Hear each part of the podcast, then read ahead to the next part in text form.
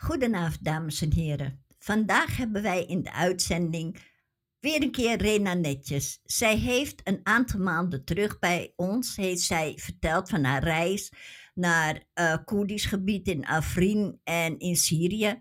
En ook hoe ze daar mee heeft gemaakt dat er vuurgevechten waren. En zij vertelde daar over de omstandigheden waar de mensen leven. Vandaag komt ze dat weer doen. En zij zal dus vooral gaan vertellen over wat zijn Koerden nou eigenlijk. Want wij in Nederland hebben maar het idee dat Koerden nou, dat zijn allemaal hetzelfde en er zit geen verschil in. Maar zo is het toevallig niet. Dus zij gaat daar even over vertellen, althans even. Zij gaat ook vertellen dat zij op visite was bij de Koerdische, of althans ontmoet heeft de Koerdische leider van Al-Jawa al-Shamia. Als ik het verkeerd zeg, Rena, moet je het maar zeggen hoor. Nee, goed. en uh, dat gaat ze ons allemaal vertellen en ze heeft nog een aantal punten. Ik denk dat we gaan beginnen. Goedenavond, Rena. Goedenavond. Dank dat je weer bij ons bent. Ja, jullie bedankt voor de uitnodiging. Altijd superleuk om uh, in jullie uitzending uh, dingen mogen te vertellen. Vinden wij ook. En dan gaan we maar beginnen. Rena, Koerden. Nou, dat is een heel breed begrip in Nederland. Koerden, dat zijn Koerden, klaar. Maar er zit heel veel verschil tussen Koerden. Kan jij ons dat uitleggen? Ja, en dan uh, bedoel ik vooral de Syrische Koerden. Ja. De Koerden zijn verdeeld over een aantal landen. Hè. De meeste wonen in Turkije, ja. ook ja. Syrië, Irak en Iran. En een beetje in uh, nog elders, maar vooral die vier. Maar voordat ik daaraan begin, uh, wil ik even zeggen, uh, je, je, noemde dat ik naar Afrin was geweest. De Azaz en Afrin vorige keer in een vuurgevechten had meegemaakt. Uh, ik, wat, wat, ik heb meegemaakt is de beschietingen s'nachts. En die waren in ja. Azaz. Die waren niet in Afrin, maar die waren in Azaz. Die waren Azaz. Ja, okay. ik, uh, ik ben nogal van de, van de precisie, dus ik, dacht, ik leg dat ja. heel even uit. Um, nou, in, in, in, in westerse media in het algemeen en ook in Nederland uh, wordt er heel vaak als het om de Syrische Koerden gaat, ik heb het specifiek over de Syrische Koerden, wordt er heel vaak gezegd, de Koerden uh, willen dit, de Koerden willen dat. Maar wat men dan bedoelt is één groep. En dat is uh, IPG. Dat is de, de Syrische filiaal van de Turkse moederpartij, de PKK. En ik heb daar een paar jaar onderzoek naar gedaan. Ik ben ook naar dat gebied geweest. Dat was in 2019, een najaar van 2019, in Noordoost-Syrië. Uh, waar zij de scepter zwaaien. En ja, mijn conclusie is, dat, dat staat in een rapport van Klingendaal, dat in, uh, uh, in het voorjaar is uitgekomen. 80 pagina's, uit, zeer uitgebreid uh, rapport. Um, dat maximaal maar 20% van die Syrische Koerden achter hen staat. En dat zij een repressief bewind voeren en dat heel veel mensen op de vlucht zijn voor hen. Heel veel andere Koerden gevlucht zijn hen, door, voor hen. En uh, dat ze opponenten hebben vermoord, dat opponenten vastzetten, dat opponenten in exile leven. Dus het plaatje is wat anders dan, dan zij zelf doen voorstellen. Dat ze alleen maar de heroïsche vertegenwoordigers zijn van de Syrische Koerden. Het zit echt anders. Um, en ik denk dat we gaande van het gesprek aan de hand van voorbeelden dat dit uh, wel duidelijk wordt. Maar wat ik al nu alvast wel wil zeggen is dat zij hebben zo'n lobby in het Westen. En ook in het Nederlands parlement. Uh, ChristenUnie, uh, Johan Voordewend heeft bijvoorbeeld een kantoor geopend in Den Haag, een paar jaar geleden. Dat het geluid van die andere Koerden echt volledig wordt ondergesneeuwd. En als ik dat dan merk, als ik dat dan merk van, hé, hey, al jarenlang dat ik, dat ik Koerden tegenkom die heel wat anders zeggen en willen en, en die slachtoffer zijn, die gevlucht zijn, dan denk ik, hé, hey, daar moet ik eens verder induiken. En dat heb ik dus de afgelopen jaren gedaan. Ja, en uh, de Koerden die Assad steunen, dat zijn dus bijvoorbeeld de Koerden waar hier de christelijke partijen weer, uh, die hun weer steunen. Of Aha. zie ik dat fout? Nou, je hebt sowieso uh, Koerden die uh, met het Assad-regime zijn. Maar die JPG en hun politieke tak, de PYD, die Syrische, het Syrische filiaal van de PKK, die gooit het al sinds jaar en dag op een akkoord met Assad. Zij hebben die gebieden gekregen uh, omdat, zij, om, omdat Assad, het Assad-regime dat aan hen heeft gegeven. En ik, ik, uh, ik zal je vertellen, uh, in 2016, want ik was eerst natuurlijk correspondent in Egypte en Libië. En in 2016 eh, ben ik een nieuw gebied gezocht op eind 2015 en 2016 eerste reis naar Zuid-Turkije en de Syrische grens. Stond ik daar bij de grens, Baba Salama, waar ik nu dus weer over ben gegaan. Baba Salama, dat ligt boven Aleppo, hè, in Noordwest-Syrië, de Baba Salama border crossing. Is een van de twee in dat gebied die open is. Dus het gaat naar oppositiegebied, het gaat dus niet naar Idlib, waar eh, die Al-Qaeda-offspring eh, zit, maar dit is de oppositie.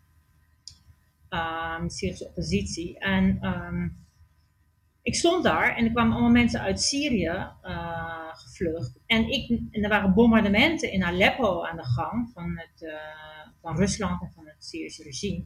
Dus ik veronderstelde eigenlijk, nou, die mensen die zijn gevlucht uh, voor die bombardementen uit Aleppo. Er waren ook heel veel mensen toen op de vlucht sloegen. Dus ik vroeg aan die mensen, ik spreek Arabisch, dus ik geen tolk nodig. Dus ik, ik vroeg aan een aantal vrouwen die de grens opkwamen van, waarom ben je gevlucht? met in mijn achterhoofd, ze gaan nu zeggen voor het Assad-regime. Nou, maar ze zeiden wat anders. Ze zeiden, ehm, IPG-strijders hebben ons huis ingepikt. En, uh, dus daarom vluchten wij. Ik dacht, wat? Dat zijn toch uh, de helden die, eh, die in westerse media zo worden beschreven die tegen IS vechten. Dat, dat doen ze trouwens ook. Maar IPG-strijders hebben, hebben jullie huis ingepikt en daarom vluchten jullie naar Turkije.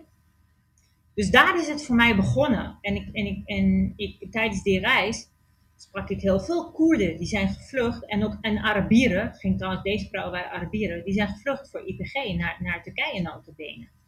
En sommige Koerdische activisten, Syrische Koerdische activisten in Zuid-Turkije, die legden mij uit dat um, dus die, die, dat Syrisch PKK-filiaal, die IPG-PKK, de uh, IPG PYD, ja, ik gooi wel veel termen erin, maar IPG is de, de militaire tak daarvan. Laat ik maar houden op het Syrische uh, PKK-filiaal. Dat die tot akkoord met Assad had gegooid. Nou, ik dacht, nou, nou, nou, nou, nou, ja, wat moet ik hiermee? Is dat wel zo? Is dat niet vergezocht? Dit en dat. En ze hadden ook nog twee documenten voor mij die dat ondersteunden. Maar ja, ik wist eigenlijk veel te weinig van die Syrische Koerden, om dat te kunnen beoordelen. Toen kwam ik een, uh, uh, een jaar later kwam ik in Genève bij de vredesbespreking over Syrië. was ook een Syrisch-Koerdische activiste, Novin Harsan. En die heb ik geïnterviewd. En die zei hetzelfde. Nou, die, die deed dus mee aan de bespreking in Genève. Dus dat was echt wel, ja, wel weer een heel hoog niveau. En die vertelde dus ook van, ik vroeg aan haar, waarom ben je niet met de PYD, uh, eh, die, dat, dat Syrische PKK, uh, uh, Syrische PKK afdeling. Zij zegt, nou, die hebben op een akkoord met Assad gegooid. En Assad heeft ons nooit rechten ge gegeven, integendeel. Die heeft ons heel veel rechten afgenomen. We mochten niet Koerdisch praten. Een heel aantal mensen hebben niet een Syrisch paspoort. Dus hoezo ga je als Syrische Koerd nu met, met Assad werken, terwijl die juist altijd onze rechten heeft onderdrukt. En zij uh, wordt, werd gezocht door het regime, ze heeft vastgezeten in een regimegevangenis uh, tien dagen in Damascus. Zoals heel veel andere Koerden trouwens ook. En uh, zij vertelde dus, ja, zij hebben het op een akkoord gegooid. En dat is altijd in mijn achterhoofd gebleven daar moet ik eens heel erg diep induiken. En die mogelijkheid is gekomen in 2019. Uh, eh, had ik een paar ideeën, suggesties uh, aan Klingendaal ehm, gestuurd. Of, of ja, um, Klingendaal zei: We moeten eens verder met je praten, want je weet wel heel veel over Syrië. en toen heb ik onder andere dit idee neergelegd en, dat gekoppeld met een veldreis. Nou, dat, zij zei, nou, uh, go ahead, ga het maar uh, onderzoeken of je die veldreis kunt maken. En als je dan op het laatste moment toch nog te bang bent om erin te gaan, geef niet, dan, dan, dan ga je gewoon niet. want, want diezelfde Novin Harzaan, die dus in Genève was, die belde me ongeveer elk half jaar van, Lena, heb je geen zin om eens een keer met mij mee te gaan? Ik zeg, nou, ik heb wel zin, Maar ehm, van bureau buitenland waar ik toen werkte, mocht ik niet, moest ik tekenen dat ik niet Syrië in zou gaan. Want ja, het is veel te, gevaarlijk. Dus Klingendaal was de eerste die zei van, nou, als jij denkt dat je dit kunt doen, dan, dan, uh, dan, dan, dan kan dat. Dan willen we dat wel mogelijk maken. En voor een uh, rapport. Dus uh, dat heb ik gedaan. Het rapport is een half jaar geleden uitgekomen. en ja, ik heb nu wel het idee dat ik er heel stevig in zit. En een van de bevindingen zijn ook dat, dat het echt zo is dat uh, zij het op een akkoord met Assad hebben gegooid. We hebben bijvoorbeeld uh, een, man gesproken, die was de, directeur veiligheid in, in, in Kamishle. Dat is de belangrijkste stad van het Noordoost-Syrië, waar, waar, waar zij de scepter zwaaien. En die zei van, ik kreeg bevelen van de gouverneur van Assad, van de provincie. Ik moest alles aan die PKK overgeven. Politiestations, uh, inclusief de wapens, inclusief de auto's. Ik moest uh, alle grensposten aan hen overgeven, gewoon echt alles. Hij zei, ja, toen ben ik, uh, ben ik gestopt. want, en, en ook omdat het Assad-regime in andere delen van het land zoveel burgers bombardeert.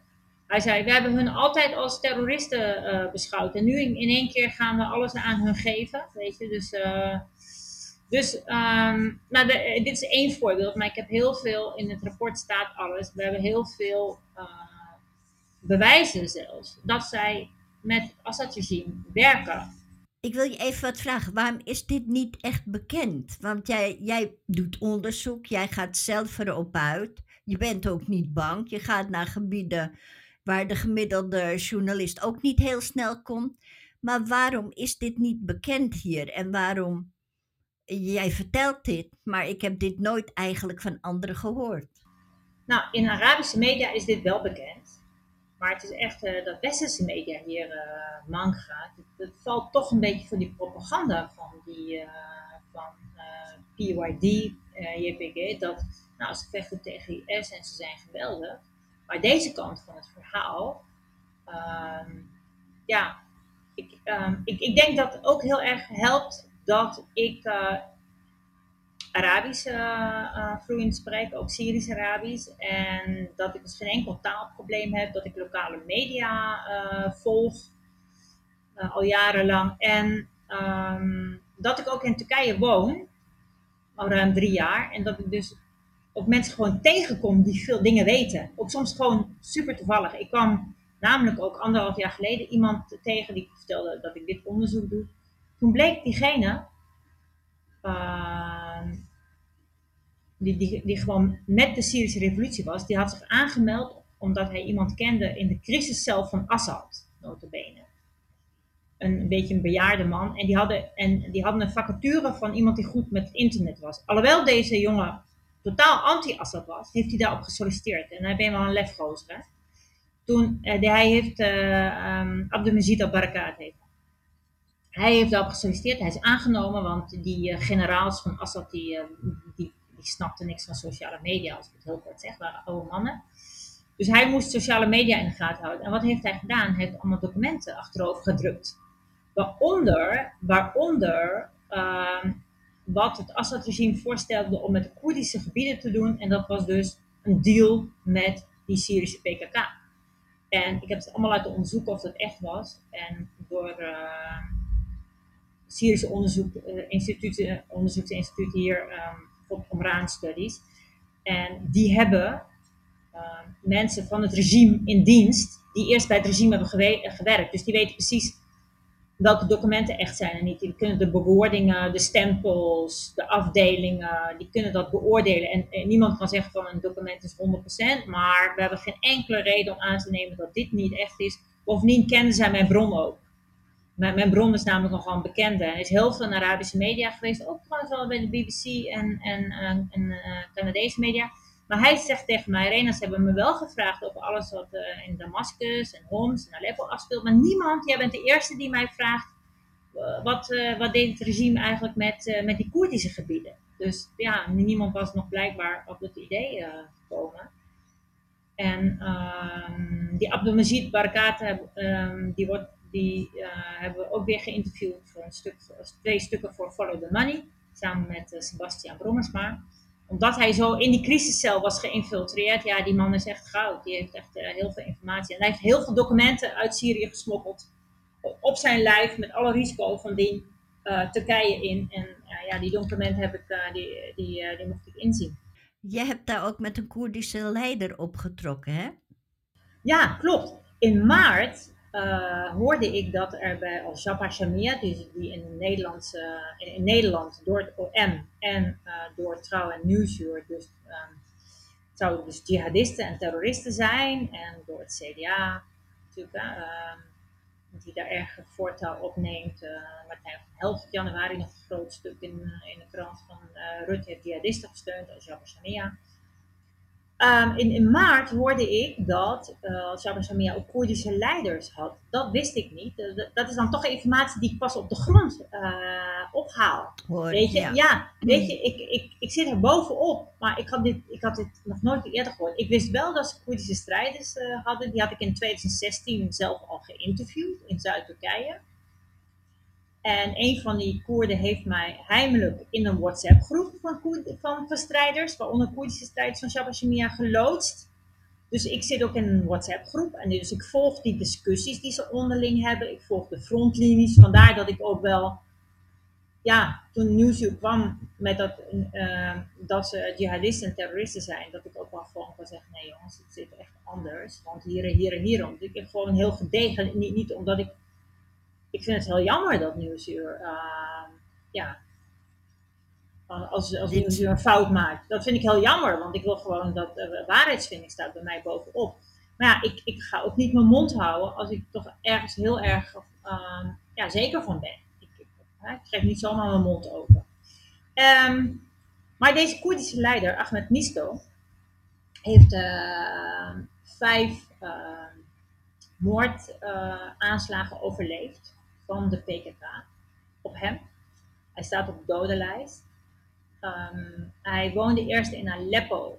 En hij is met zijn vrouw, toen uh, Aleppo is gevallen, het Oost-Aleppo is gevallen van de oppositie, in een groene bus naar Afrin, waar, die, waar zijn familie oorspronkelijk vandaan komt. En hij is samen met uh, een paar andere Koerden, uh, zijn zij al vanaf dag één bezig om Koerden in Afrin te houden. Ze zeggen van nee, ga niet vluchten. Want die IPG zegt, net zoals het Assad-regime, ja, die uh, oppositiebrigades, hè, dat zijn allemaal jihadisten en uh, je moet weg. Hebben ze via media heel veel angst aangejaagd. Nou zijn dat ook geen lievertjes en zitten heel veel cri criminelen tussen. Daar hebben we het zo nog over. Maar jihadisten zijn het ook niet. Uh, ze hebben tegen IS gevochten. En um, um, ze hebben in het begin hebben ze al heel veel mensen die waren gevlucht, hebben ze teruggehaald naar Afrin ongeveer de helft al. En ze zijn continu bezig om en mensen terug te uh, laten keren. En ook uh, als mensen hun huis kwijt zijn, bijvoorbeeld, om, om, mensen hun spullen en uh, huis of land of wat dan ook maar terug te geven. Dus daar, zijn, daar is hij fulltime mee bezig. En hij zegt, ik zit bij Shamia. Zo, zij zeggen niet Al-Jabbar Shamia, maar gewoon Shamia. want die steunen mij het leiderschap van Shamia steunt mij. Als ik denk van, ja, dit huis is echt van deze poort en dat moet terug. Uh, Shamia geeft mij de backing. Daarom zit ik bij hen.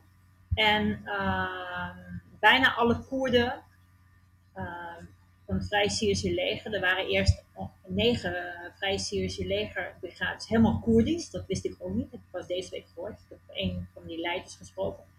Maar die kregen geen enkele steun van het Westen, helemaal niks. En die zijn ja, een beetje opgedoekt. En maar die strijders zitten bijna allemaal bij Al-Shabaab Shamia. Het gaat om een paar honderd strijders. Dus er zitten een paar honderd strijders daar. Um, die, die vechten mee met, met Shamia aan de frontlinies. Maar dus ook leiders um, die dus alleen maar bezig zijn met de zaak uh, op te lossen voor de Koerden in Afrin. En ik vind het wel een mooi verhaal. Uh, in de zin van, uh, ondanks alle problemen, hè, er zijn een paar brigades die echt enorme problemen veroorzaken. andere brigades. Maar dat, dat ze koet koet daar dag en nacht bijna mee bezig zijn. Ik heb het zelf gezien. En dat ze niet zeggen, oh, slachtofferrol, dit en dat en dat. Nee, handen uit de mouw, huppatee, we gaan ervoor, we gaan het oplossen. En we, we, we werken met Shamia samen om het op te lossen.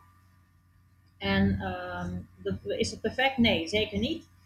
Maar uh, ik heb gezien waar, waar, waar, hij mee bezig is. En uh, ja, dus ik, ik, ik heb er groot respect voor. Uh, hoe ben jij daar nou ontvangen als blonde dame die daar binnenkomt met al die sterke mannen die gewend zijn in battle te zijn? Hoe word je daar ontvangen? Hoe gaan de mensen met je om? Um, vorige keer had ik daar, toen ik binnenkwam, had ik best wel een stevige sluier om. En toen kreeg ik het eerste wat ik hoorde op het hoofdkantoor van de oppositie. Want er was toen, was toen een um, herdenking van 10 jaar revolutie. En dat was, dat was georganiseerd door de oppositie. Toen kreeg ik daar als eerste te horen van gooi die sluier af. Van Ruba Habous. Um, dat is vicepresident van de oppositie zelf. Maar dat durfde ik niet zo, want er stonden allemaal camera's voor die festiviteit. En ik dacht, ja, er zijn ook ISIS-cellen en zo, en regimecellen. Dan wordt wel in één dag, uh, dag één bekend dat ik hier ben.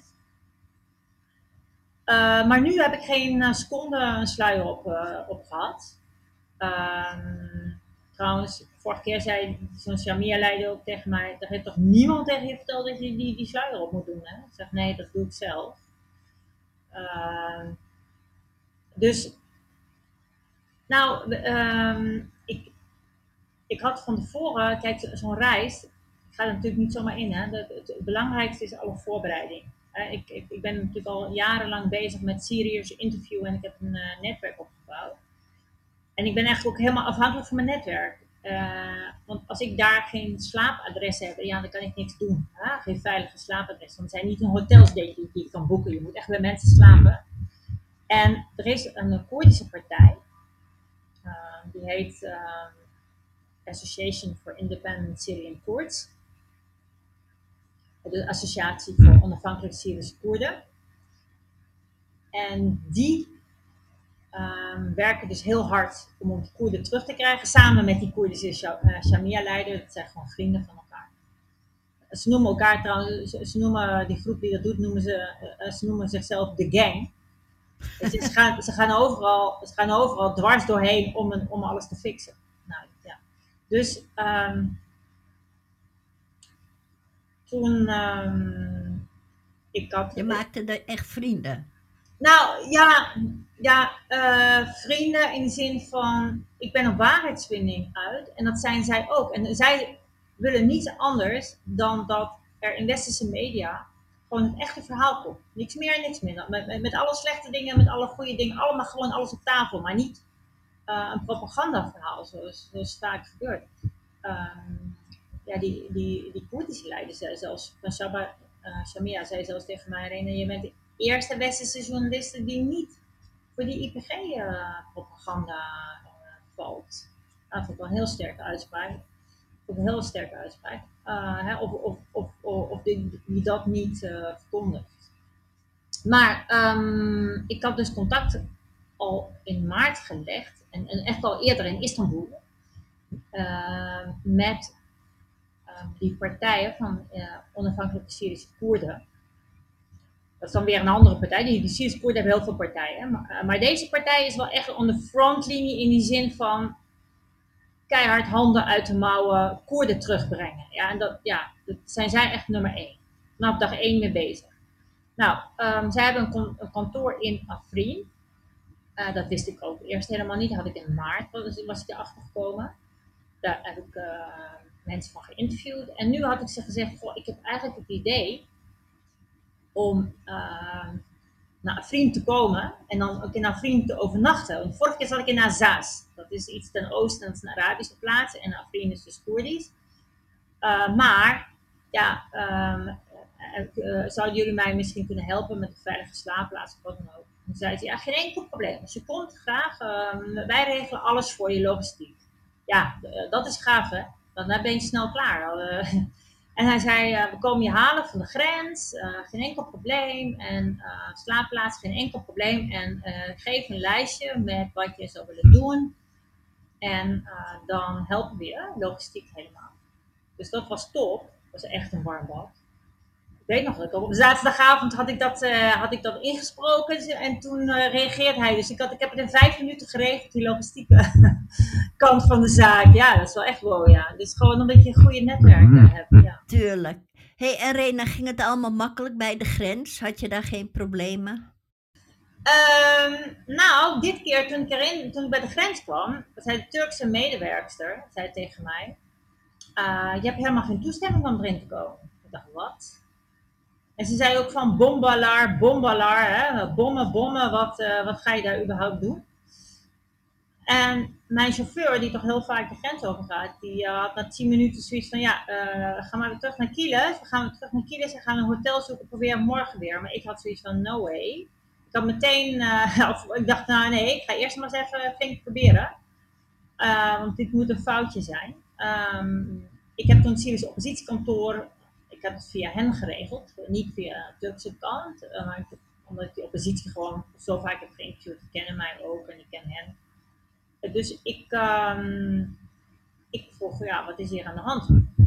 Nou, degene die het had geregeld, die stond echt op de luchthaven. Die zei, wil je die en die bellen? Dus dat heb ik gedaan. En die zeiden, nee Rena, er is toestemming, er is toestemming, er is hier iets fout gegaan. Uh, al met al moest ik 2,5 uur wachten, want ik moest blijkbaar ook nog toestemming hebben van de gouverneur van uh, de Turkse aangrenzende provincie Kiles. Maar dat kwam na 2,5 uur. Dus ik moest 2,5 uur wachten. En degene die me op zou halen, moest ook 2,5 uur wachten. Maar uiteindelijk is het wel uh, gekomen. Dus uh, ja, het was nog wel even spannend. Want ja, mijn, als het aan mijn chauffeur had gelegen, had ik het gelijk opgegeven. Maar ja, zo zit ik niet in elkaar. Weet je, ik, ik, dacht nog wel van iedereen wil graag Syrië uit. En, en ik zit daar maar te wachten omdat ik graag Syrië in wil. om erin te gaan. En op, die, op die dag, 11 oktober, uh, was er ook net een aanslag, een bomaanslag in Afrin. Dus ik dacht, nou, misschien had het ook wel moeten, zo moeten zijn dat ik eventjes uh, niet op dat moment uh, daar ergens langs reed. Er zijn wel een aantal mensen omgekomen en veel heel veel gewonden. Anyway, dat, schoot, dat schiet dan ook nog wel door je gedachten. Maar, en toen ik in Afrin dus aankwam, bij die um, politicus van die, wat ik net zei, die partij van onafhankelijke Syrische Koerden, kwam ik bij hem thuis. En hij is getrouwd met een Arabische. Hij is Koerdisch met Arabisch. Ik altijd leuk, een combinatie. En, maar die vrouw was ook zo'n schat. Die, die zei van, uh, beschouw je, mijn huis is uh, jouw huis, zegt ze dan in het Arabisch. Beti betik. En uh, ze trok de koelkast open en zei, dit is de koelkast. Je pakt maar waar je zin in hebt. En ze, trok een, uh, een, kastje open met allemaal uh, koekjes en, uh, en zo lekkere hapjes. dit is de, de, kast van de koekjes. Je pakt maar waar je zin in hebt. En, en, en ik krijg meteen een hele fantastische Syrische lunch. Ja, ik denk, ja, die gastvrijheid, dat kunnen ze, de Syriërs. Dat, dat is wel echt heel, heel warm, ja. Toen was je daar en op de eerste dag gelijk heb je gesproken met uh, een lokaal Koerdisch hoofd van de raad in Afrin. Die heb je geïnterviewd, een zakenman die is teruggekeerd naar, zoals hij het noemt, de bevrijding van Afrin in 2018. Kan je daar iets over zijn verhaal vertellen? Ja, ja want dat uh, was ook voor mij nieuw in maart. Dat heel veel Koerden, um, zoals ook die Azad, hè, waar ik was, um, van de onafhankelijk, uh, ja, van Syrische Koerden, die, de associatie van onafhankelijke Syrische Koerden. En ook anderen, die, die hebben het toch op de bevrijding van Afrin. Terwijl, ja, als je naar Nederlandse media kijkt, dan is het een, bezetting, hè? een uh, Turkse bezetting van de brigades. Dus het is aan welke, welke kant je staat. Um, maar ik was ook nogal verrast dat ze echt toch bevrijding noemen. Ondanks alle problemen en alle dingen die mis zijn gegaan. De brigades die, die, die zijn gaan stelen en, en, en mensen hebben ontvoerd. En één brigade heeft ook in ieder geval twee vrouwen uh, gebracht. Um, en misschien nog wel meer. Uh, ik weet het niet helemaal uit mijn hoofd, maar het is één beruchte brigade. Noemen zij toch overal uh, bevrijding. Deze man had allemaal zaken in Turkije, maar stond ook op, op de lijst van de PKK. Uh, als, uh, die werd ook gezocht door de PKK. En die is nu teruggekomen, heeft zijn zaken ook nog in, Turkije, om, om uh, proberen om dat, om dat Afrin te verbeteren, goed te krijgen, goed te besturen. Dus die lokale raad die bestaat bijna alleen maar uit, uit Koerden. dat was voor mij ook nieuw. Ik dacht dat, uh, dat Arabieren de boel misschien uh, zouden besturen daar. Maar nee, de lokale raden in Afrin, zit er misschien hier en daar een Arabier in, omdat er ook inderdaad een paar Arabische clans wonen. Maar dit, verreweg de hoofdmoot is gewoon helemaal Koerdisch. En ja, dat, dat, dat komt helemaal niet door in westerse media, heb ik het idee. Uh, ja, ik wist het ook niet, zal ik eerlijk uh, vertellen. Maar, maar ja, daarom ga je erin, hè, om allemaal van dit soort nieuwe verhalen te horen en te zien. En uh, ik heb dus die man gesproken, we hebben alles doorgesproken, wat er goed ging, wat er fout wat er niet goed gaat. En het is een hele lijst. Maar, ze zijn, maar kijk, ik moest wel denken aan, er is nu elektriciteit daar in, in Afrin.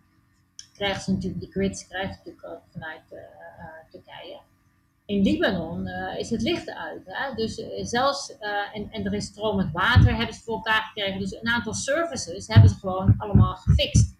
Hè? En er was gewoon altijd stromend water, er was altijd licht. En dat, dat, dat heb je niet in zelfs een aantal andere gebieden in de Arabische wereld. ik bedoel, zeker Libanon, maar zelfs ook in Egypte heb je niet altijd stromend water. Het water ook al weg. En, andere delen ook. Dus met andere woorden, ja, het, het is een gemengd verhaal. Het, verhaal is niet zo zwart-wit, het is een heel gemengd verhaal. Maar ze zijn dus keihard bezig om het uh, van de grond om te verbeteren. Je hebt daar meerdere Koerdische families geïnterviewd, toch? Ja, de belangrijkste reden voor mij om er nu uh, weer in te gaan. Uh, want het is natuurlijk niet zonder risico. En je denkt ook van, ja, als er wat gebeurt, wil je niet meemaken. Voor je familie ook niet, natuurlijk vooral voor jezelf ook niet. Um, um, dat is dat de laatste drie, vier maanden er een uptick is in uh, Koerden. Die waren gevlucht in 2018 naar uh, het gebied dat heet Shahba. Dat is onder Afrin. Tussen Afrin en Aleppo, dat noemt ze Shahba. Dat zijn allemaal kampen. En daar is een op dit moment komen heel veel Koerden terug Ondanks dat het heel veel geld kost. Want die uh, mensen die kampen besturen, dus die PYD, dus die uh, Syrische tak van de PKK, die door de Amerikanen enorm worden gesteund, die laten niet toe dat Koerden terugkeren. Uh, alleen maar als je flink geld betaalt. Dus echt de allerarmsten kunnen niet eens weg. Uh, mensen die wat geld hebben, of wat, wat gebeurt er? Mensen steken zich nu in de schulden toch weer terug te gaan naar Afrin, want daar heb je nog een huis. Of je hebt een land of wat dan ook. Of, of je hebt een huis waar dan misschien nu wel iemand anders woont, maar wat je weer terug kunt uh, krijgen. Ze horen natuurlijk die verhalen. Dus ik heb met, met deze mensen gezeten. Heel die smokkelroutes, hoe ze zijn gegaan. Uh, bijvoorbeeld één familie um, die uit zo'n kamp is gekomen ja, je, moet, je moet honderden dollars per persoon eh, betalen. En hij was, waren met z'n vijf, man, vrouw en drie kinderen. En uh, je, je moet dus van, van die Shachba-kampen, die op zich maar 20 kilometer van Afrin liggen, of, of nog minder, dus heel dichtbij, moet je helemaal omweg maken, moet je helemaal naar uh, wat bij Raqqa ligt, helemaal in het oosten van Syrië, door regimegebied. En dan kan je bij Jarablus, um, dat is helemaal aan de oostkant van het oppositiegebied. Daar kan je dan met mensensmokkelaars een rivier over. En dan kom je in het oppositiegebied. Maar dan ben je er nog niet, want daar heb je checkpoints. En dan zien ze dat je uit regimegebied komt. Want die Syrische Koerden, overal waar die zijn in het westen, daar zit ook regime. Dat loopt dus helemaal door elkaar heen. Waar we het net in het begin over hadden, dat zij samenwerken. Nou, dus in Noordwest-Syrië is dat wel heel erg duidelijk de, uh, overal waar die Syrische Koerden, die, die, die, dat PKK-filiaal zit, daar zit ook regime. Dus dan, dan zien die uh, Arabische brigades bijvoorbeeld in het oppositiegebied dat jij het regimegebied komen. En dan word je daar weer helemaal ondervraagd en natuurlijk gewoon eens checken van, ja, wie ben je eigenlijk? Dus dan ben je nog wel weer een dag onderweg om dan vanuit daar helemaal naar Afrin te komen. En, en bijvoorbeeld één familie die, die was dan wel weer terug. Maar hun huis in de stad Afrin is bezet door een Arabische brigadeleider die er niet uit wil. Kijk, en dan, uh, dan komt Ahmed Misto, die, die, die, uh, die, Shamia, die Koerdische Shamia-leider, die dan gaat onderhandelen en gaat zitten met die brigades van hallo, dit is het huis van deze man, u moet eruit. Maar hij zegt, ja, als je zo'n brigadeleider leider hebt, dan wordt het wel een moeilijk verhaal. Als je gewoon een strijder hebt, dan is het anders. Weet je, weet je en er is ook nog een, ander ding, vind ik ook wel belangrijk te vertellen. Ehm, ehm, er zijn nog heel veel vluchtelingen in dit gebied, uit de rest van Syrië. En dit gebied is eigenlijk een soort klein Syrië. Want Assad bestookt al die gebieden en oppositie gaat onder auspicie van Rusland en de VN, gaat allemaal in groene bussen naar dit gebied. In dit gebied uh, dat, uh, zijn dus veel meer mensen dan dat er huizen zijn. Dus dan heb je bijvoorbeeld mensen uit Damascus die ergens in een tentje zitten en die zien dan zo'n huis van een Koerd leeg. En die denken dan na drie maanden in zo'n tentje met kleine kinderen, ja, ik trek dat huis in, want er is niemand. Maar dan, en dan bijna altijd, als dan de, de, de Koerdische eigenaar terugkomt, dan gaan ze er ook netjes uit. Uh, want ja, uh, zij willen ook niet uh, het huis van iemand anders inpikken, maar meer zoiets van het huis staat leeg. Zo, dat is er aan de hand. Ehm, ja, dus zo'n leider, de, overall leider van Shamia, zei tegen mij: Reno, we hebben echt een enorm probleem. De internationale gemeenschap laat toe dat al deze mensen naar ons gebied komen. Maar hoe moeten wij voor huisvesting zorgen? We hebben geen huizen. En in één plaats van Mabatli, ten westen van Afrinstad, daar zijn uh, 95% van de, van de Koerden wonen daar gewoon uh, weer, zeg maar. Maar hij zegt, tien huizen zijn het probleem. Er zijn mensen uit Damascus ingetrokken, uit Oost-Routa, en die willen er niet uit. En die gaan demonstreren nu. Het zijn twee demonstraties geweest. Die zeggen, ja, als Jabba Shamia wil ons met geweld uit ons huis zetten. Hè? Dus hij zei, we kunnen het nooit goed doen. Want de, de, de Koerdische eigenaar heeft zich gemeld. Die wil zijn huis terug. Hij heeft er volledig recht op. Maar dan zit er familie in dat huis. En die gaat dan naar internationale media zeggen, ja, die brigade die wil ons met geweld het huis uitzetten. Help ons, want dan zitten wij op straat. Dus het is voor ons een enorm dilemma. Uh, zitten wij mee. Ja, dus dat is wel interessant om dat zo in depth uh, uh, te horen wat daar speelt. Ja, en als mensen daar niet naartoe gaan en dat werkelijk ondervinden en zien, ja, dan heb je natuurlijk nooit juist de berichtgeving. Nee, het, ehm, ik zei vanmiddag ook tegen iemand, het is daar echt anders dan hoe het van de, van de buitenkant, de westerse media wordt bericht. Er zit een groot verschil tussen. En dat triggert mij dat is nou exact waarom ik dit doe. Als ik zie dat er een enorme discrepantie is met bijvoorbeeld berichtgeving in Nederland.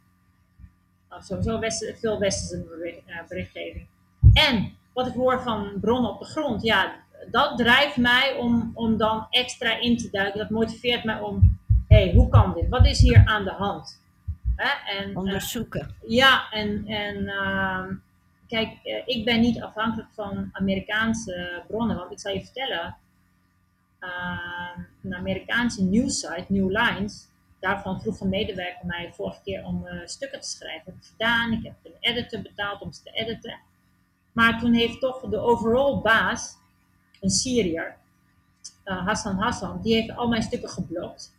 Want er mag niets negatiefs over dat Syrisch PKK-verhaal instaan. Want ja, het komt toch op neer dat de Amerikanen steunen die groep. Dus, dus ik maak aan de lijve mee dat, dat uh, in Amerikaanse media je niet zomaar kritiek kunt hebben zoals ik doe, zoals ik opereer. Kijk, ik heb mijn eigen bedrijf. Ik doe opdrachten die goed betalen. En ik doe opdrachten waarvan ik denk, dit moet. En dan betaal ik uit eigen zak en dat is dit. Gesproken over uh, er naartoe gaan, je bent toch ook wel eens in gevaar. Want bijvoorbeeld, je bent naar een olijfboomplantage geweest voor een interview. En er kwamen twee mannen van de Hamsa-brigade op je af. Kan je daar wat over vertellen? Ja, heel goed. Even voor het algemene beeld. Uh, Afrin is helemaal verdeeld in uh, stukken van brigades. Uh, Ashab Shamia is de grootste en die heeft grote delen van Afrin. En daar is het volgens Koerden ook, en ik heb het ook zelf gezien, is het goed. De, niet, niet, perfect, gaan ook mensen van hun de fout in, maar daar, kan, daar kan het opgelost worden met, met Shamia, dat zegt ook iedereen. Um, en um, je hebt, maar je hebt allemaal andere brigades, dus per checkpoint moet je dan kijken. Ik was, uh, ik wil graag uh, voor een Koerdische zender die in Erbil, die had mij gevraagd om opnames te maken van een olijfboom. Uh, boomgaard. En ik vind het stuk zelf ook interessant. Het was net het plukseizoen was ook begonnen. Dus ik ga die eigenaar interviewen. En die vertelde me net iets positiefs over de Hamza Brigade. En vorig jaar moest hij nog een percentage afstaan. Ik weet even niet meer uit mijn hoofd, maar het al iets van 10%, 15% geweest. Maar dit jaar voor het eerst hoeft hij helemaal niks aan die brigade af te staan. Dus hij was juist positief dat het nu was gefixt. Oh, oké. Ja, maar, uh, en ik, ja, ik, weet je, ik, wat, wat, wat hen op triggert is dat ik ontzettend veel video's maak. Zou ik ook iets minder moeten doen misschien. Maar ik denk, ja, ik ben in het gebied, dus ik schiet maar wat ik kan. Plaatjes en video's. Uh, maar dat vonden ze toch heel verdacht. En uh, zoiets van, waarom wij weten wij niet dat er iemand hier is? En uh, toen kwamen die twee, wat een checkpoint was, vlakbij. En die kwamen, ik had expres checkpoint niet gefilmd natuurlijk, maar toen kwamen ze naartoe, ja, wel, wat ben je, wie doe je, wat uh, dit en dat.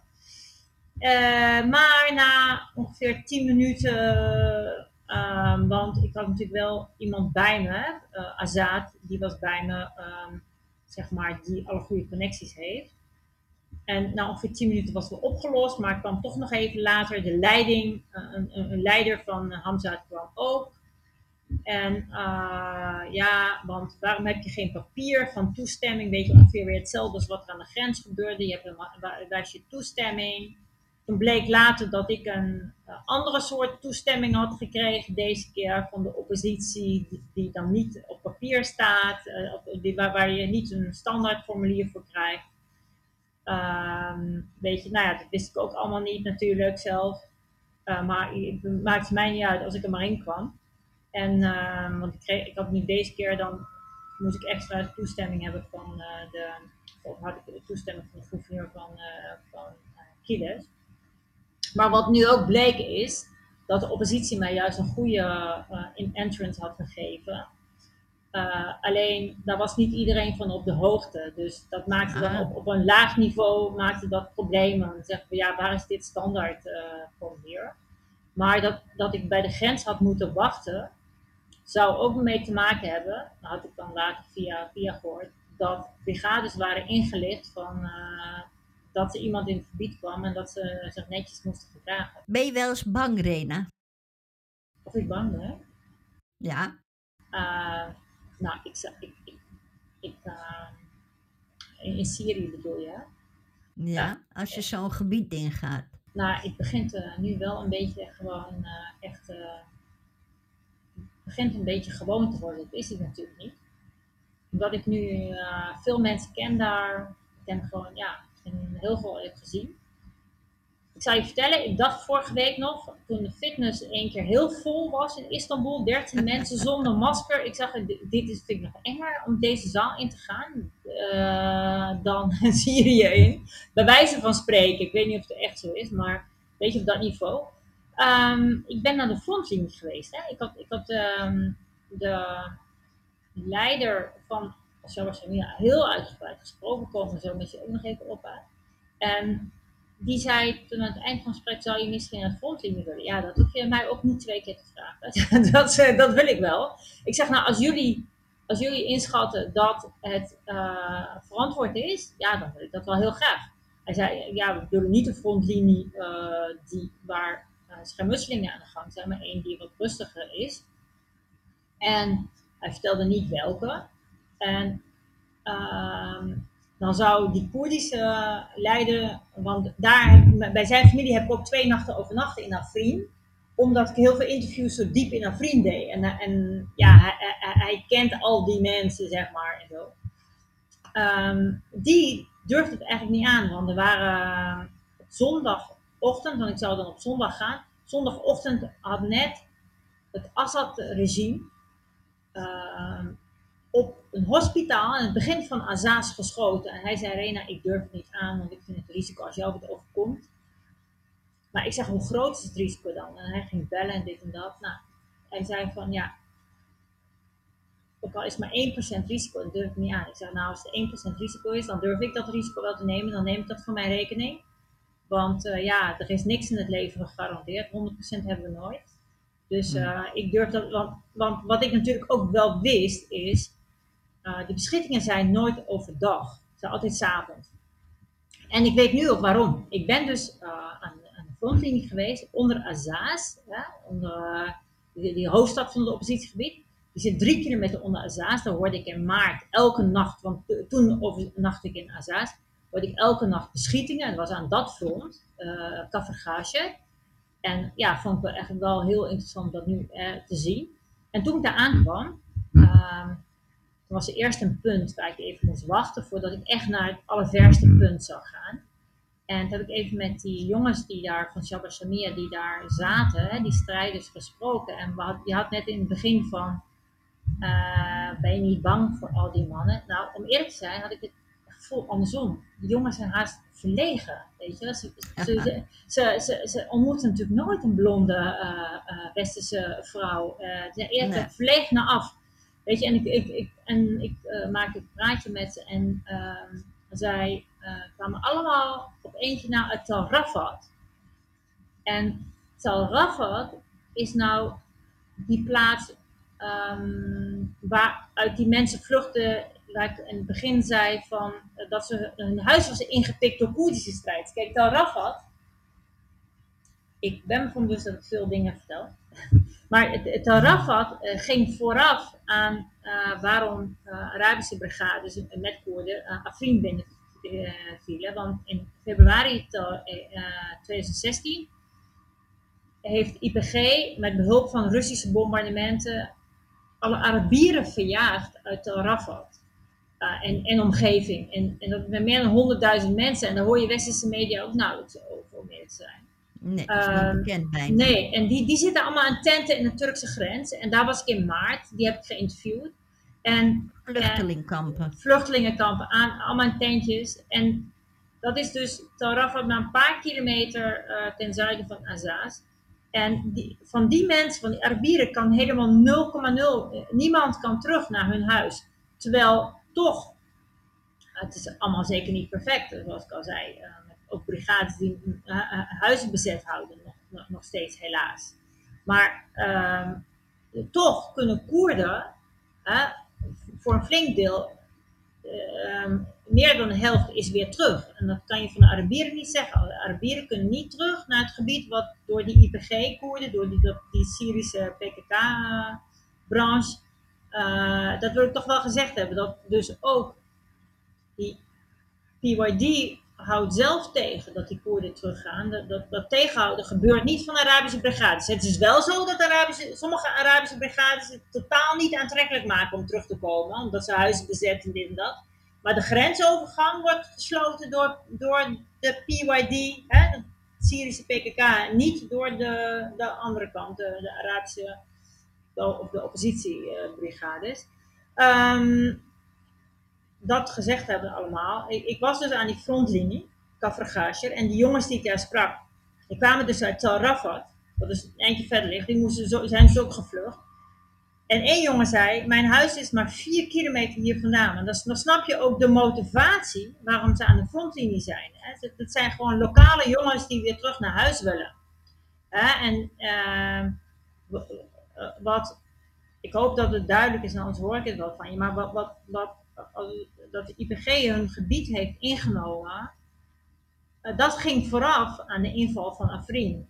In Afrin, hoe die inval is gegaan, is heel veel mis mee, heel veel mensenrechten geschonden. Maar er ging ook wel iets aan vooraf, wat, wat, ja, wat ik op nieuwsuur niet hoor. En ik vind het een essentieel onderdeel, want, want toen uh, IPG die dat Afrin innam, dat Arabische Afrin met ongeveer 60 dorpen eromheen, waarvan de bevolking dus allemaal in tentjes aan de Turkse grens zit. En een klein deel is in Turkije, maar het grootste deel zit daar in tenten al jaren aan de grens. Um, toen hebben ze ook een oplader door, door uh, Afrin laten lopen met allemaal Arabische strijders. En ik hoorde dus in maart wel dat dat echt de druppel was. Dat ze een oplader, zeg maar, à la ISIS, gewoon allemaal strijders gewoon eh, doden, gingen paraderen. En dat lichamen zouden ook bewerkt zijn. Nou, dat heb ik zelf niet vast kunnen stellen. Maar dat vertelden uh, familieleden van de jongens die op die op, oplader uh, liggen. Uh, nou, ook al zou dat niet het, zo zijn, want dat kan, heb ik zelf niet onderzoek naar gedaan. Um, maar die, van die, die opladers zijn allemaal videobeelden van. dat is voor, voor die, die Vrije Syrische legerbrigades de druppel geweest. Nu is het oorlog. Nu gaan we Afrin in om van dit PKK-regime af te zijn. Weet je, zo moet je het zien. Uh, denk ik. Denk ik oprecht. Ik hoop dat ik een beetje licht zo heb kunnen schetsen in de situatie. Het lijkt mij wel. Je haalt het heel duidelijk uit elkaar. Ook voor de mensen hier in Nederland zie je nu het verschil tussen de Koerdische mensen, wie er zijn. Ik heb nog wel een vraagje over die leider van Shamia. Daar ben je, heb je veel interviews mee gedaan dus. Ik heb daar nu één interview mee gedaan. Ik, ik, realiseer me ook dat ik het verhaal aan de frontlinie nog niet helemaal heb afgeteld. Zal ik dat eventjes uh, afmaken? Nog Doe dat. Dat. Ja, want ik, want ik, ik zat dus een, punt voor de frontlinie, zat ik dus met de jongens uit Tarafa te, te praten en eentje kwam met Minna. En toen mocht ik door, dan ben ik ongeveer 15 minuten geweest. En dan mocht ik niet oppositiepunten filmen. Nou, logisch, want die worden dan altijd gebombardeerd door Assad. Hè. Uh, maar wel regimepunten. Dus ik heb toen uh, dat, front, dat, dat had ik me nooit gerealiseerd, dat wist ik niet. Maar dat, dat is het fijne dat je daar dus echt bent dat front in Azaz ligt hoog en dan kijk je neer op uh, die stellingen van, van, van die Koerdische milities, maar ook regime.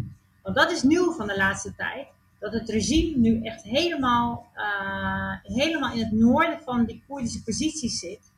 Zelfs zover dat uh, een paar weken geleden Shabba Shamir een, regimesoldaat daar heeft gevangen genomen, krijgsgevangen. Dat heeft bevestigd. Dus eh, ik snap nu ook heel duidelijk waarom er overdag geen schermutselingen zijn. Want als je overdag gaat lopen, dan word je gelijk van bovenaf, zou je kunnen worden neergeknald of zo. Je, je kan alles zien, dat zijn velden. Je kunt heel ver kijken. Ah, je kunt vanaf die frontlinie, ja. Geen bergen. er zijn geen bergen, die, die, die oppositie zit hoog, het regime zit laag. Maar ik heb die gebouwen van het regime, waar het regime zit, allemaal gezien. En waar die Koerdische milities zitten. Je, je kijkt dus vanaf Kafragage, kijk je zo uh, naar Minnar Airport. Je kunt het front ernaast, maar ernaast zien. Je kunt heel ver kijken. En dus ja. alleen s'nachts zijn daar bewegingen. Want ja, dan heb je de, de, de duisternis die je dekt. Hmm. Maar overdag heb je geen enkele dekking als je, als je op zou willen rukken. Sta je open en bloot, ja. Daar sta je open en bloot. En dat is dan, ja, dat, dat, dat, dan maakt het in één klap duidelijk waarom elke nacht uh, er van alles in de hand was. Maar nooit overdag. Hè? Dus uh, dat soort dingen. Ik heb die, uh, die Shabba Shamia-leider gesproken. Uh, hij, zei, hij noemde bijvoorbeeld hè, ook een paar punten. Hij zegt, ze zeggen dat wij jihadisten zijn, maar wij zijn onderdeel van de Syrische oppositie, de Etilaf, die hoofdkantoor heeft hier in Istanbul. In die Syrische oppositie zitten christenen, Alewieten, Koerden, relatief veel Koerden trouwens. Uh, als je kijkt naar het bevolkingspercentage in Syrië. Uh, er zit een Yazidi in. Want er zijn niet zo heel veel Yazidis in Syrië, maar er zit een tegenwoordig van Yazidis in. Turkmenen. Gewoon alles zit er in die Syrische oppositie. En die Syrische oppositie heeft uh, als doel om ehm, verkiezingen uit te schrijven en de resolutie, de, de VN-resolutie 2254 die door de hele internationale gemeenschap, de westerse gemeenschap wordt gesteund, om die uit te voeren, daar zitten zij in. Zij hebben een vertegenwoordiger in die oppositie, uh. Dus jihadisten gaan niet met christenen, met alevieten, met, met Nee, natuurlijk niet. Uh, dat is één ding en zij zijn dus voor uh, verkiezingen. Zelfs als die verkiezingen bijvoorbeeld, ja, in iets andere uitslag, of zelfs, ook al zouden die verkiezingen, dat is logisch, in iets andere uitslag hebben dan zij hadden zouden willen. Want dat Noord-Syrië is gewoon conservatief. Bijvoorbeeld Damascus en zo is een stuk moderner. Dus zij zijn, het hele Noord-Syrië is gewoon relatief uh, wat, uh, wat, conservatief. Maar dat is wat anders dan dat het jihadisten zijn. Dat zijn het zeker niet. Nog wat anders zei hij, bijvoorbeeld een ander punt. Hij heeft nog wat veel meer gezegd hoor, ik kom op terug, maar ik noem hier twee punten ander punt is, jihadisten stuurden allemaal strijders overal naartoe om voor de jihad te strijden. Wij vechten alleen in Syrië. En wij beantwoorden niet uh, um, de vraag van Turkije uh, om strijders naar Libië of Azerbeidzjan te sturen. Van ons is niemand daar. daar zijn wij tegen. Onze zaak is Assad. Wij willen dat het Assad-regime valt, want dat brengt zoveel doffe ellende over ons volk. Wij willen stand houden tegen Assad. Wij willen dat Assad-regime verdwijnt. Dat is ons doel. En daarnaast tegen ISIS en daarnaast eh, tegen Al-Qaeda. Maar het Assad-regime is nummer één. Weet je, en, en dan denk ik van, dan denk ik van uh, kom op, een nieuwsuur. Ga ook daar naartoe. Ga eens praten. Ga dat, dat hele verhaal dat, dat zij in de oppositie zitten, dat miste ik ook van meet af aan. Ik wist dat ze in de oppositie zaten. Dus ik, ik, ik snap ook niet waarom Nieuwsuur dat, dat weglaat. Daar wil ik even, op, uh, even over praten. Na de laatste aflevering dat je bij ons geweest bent, is er nogal wat stof opgewaaid. En er zijn een paar journalisten die zijn het niet zo eens met jou en die vinden het nodig om. Nou ja, leg het zelf even uit. Vertel even wat jij ervan vindt. Waarom is men het niet eens met jou en waarom doet men zo? Nou, um, journalisten van Nieuwsuur en, en van Trouw hebben inderdaad uh, achter mijn rug om, boven mijn hoofd, achter mijn rug om, nogal agressieve, agressieve acties uh, uitgevoerd. Um, kijk, het, gaat mij om, wat dat duidelijk is, ik, ik baseer mijn meningen of ik kom tot de conclusie naar aanleiding van honderden interviews, uh, lokale media, uh, veldwerk. En ik kende dus Al-Shabaab Shamia redelijk goed, omdat ze ook de grootste brigade zijn. En op aanraden van artsen, heb ik vorige keer verteld, op aanraden van artsen heb ik met hen gesproken toen de, de artsen zeiden, ze hebben geleiden ons altijd veilig naar Oost-Aleppo in 2016. Dus zo ben ik met ze in contact gekomen. Dus toen nieuws kwam met Al-Shabaab Shamir zijn terroristen en, en jihadisten, uh, gebaseerd dan op de OM, ja, dacht ik jongens, dit klopt gewoon niet. En dat heb ik onderbouwd verteld. Maar um, vanaf dag 1 werd, werd degene waar ik publiceer, werd gebeld met nou, klachten over mij. en ik raak er al een beetje aan gewend. Maar dat is na de podcast is het nog wat heviger gebeurd. Er zijn ook andere mensen, uh, uh, zeg maar, zijn klachten over ingediend, de mensen waar ik mee, werk. En ehm, mij is trouwens helemaal niet verteld dat er allemaal enorme klachten over mij zouden zijn uh, ingediend. En, uh, en op sociale media wordt dan gezegd dat ik een desinformatiecampagne uh, voer. Nou, ik, ik daag nu uit. Laat maar zien waar mijn desinformatie zit. Ik Um, ik, en ik roep Nieuwsuur op, de hoofdredactie, van de hoofdredactie ondertekent dit, die, die, die, stuurt klachten naar mijn opdrachtgevers en de opdrachtgevers van anderen, om, ja, om mij brodeloos te maken. Ja, ik, ik, ik, ik vind het nogal een ding. Uh, dat is niet zo netjes. Het is niet inhoudelijke debat aangaan. Nee, uh, precies. Maar en het is iemand stuk maken. Ik, ik daag Nieuwsuur uit om aan te wijzen waar ik fout heb. Nou, ik wens veel succes. En uh, om een inhoudelijke debat aan te gaan. Uh, niet om op sociale media te zeggen dat ik uh, zoveel keer van mening ben veranderd. Ik ben totaal nul keer van mening veranderd. Ik ben alleen nog maar overtuigder geworden van de mening die ik toen al had. en daar veel dieper nog in gedoken. en ik zou graag, zou graag willen, in plaats van iedereen die, die, die zegt, ja, sorry Nieuwsuur, maar volgens ons zit het toch wat anders en hier en hier en hier en hierom. Uh, dat, dat daar dan een debat over komt. In plaats van al die mensen, bijvoorbeeld uh, ja, ook Minka Nijhuis van De Groene. En ook opdrachtgever van mij voor, voor het Noordoostrepport Klingendaal. Om die nou allemaal te gaan bestoken uh, nogal op een agressieve manier.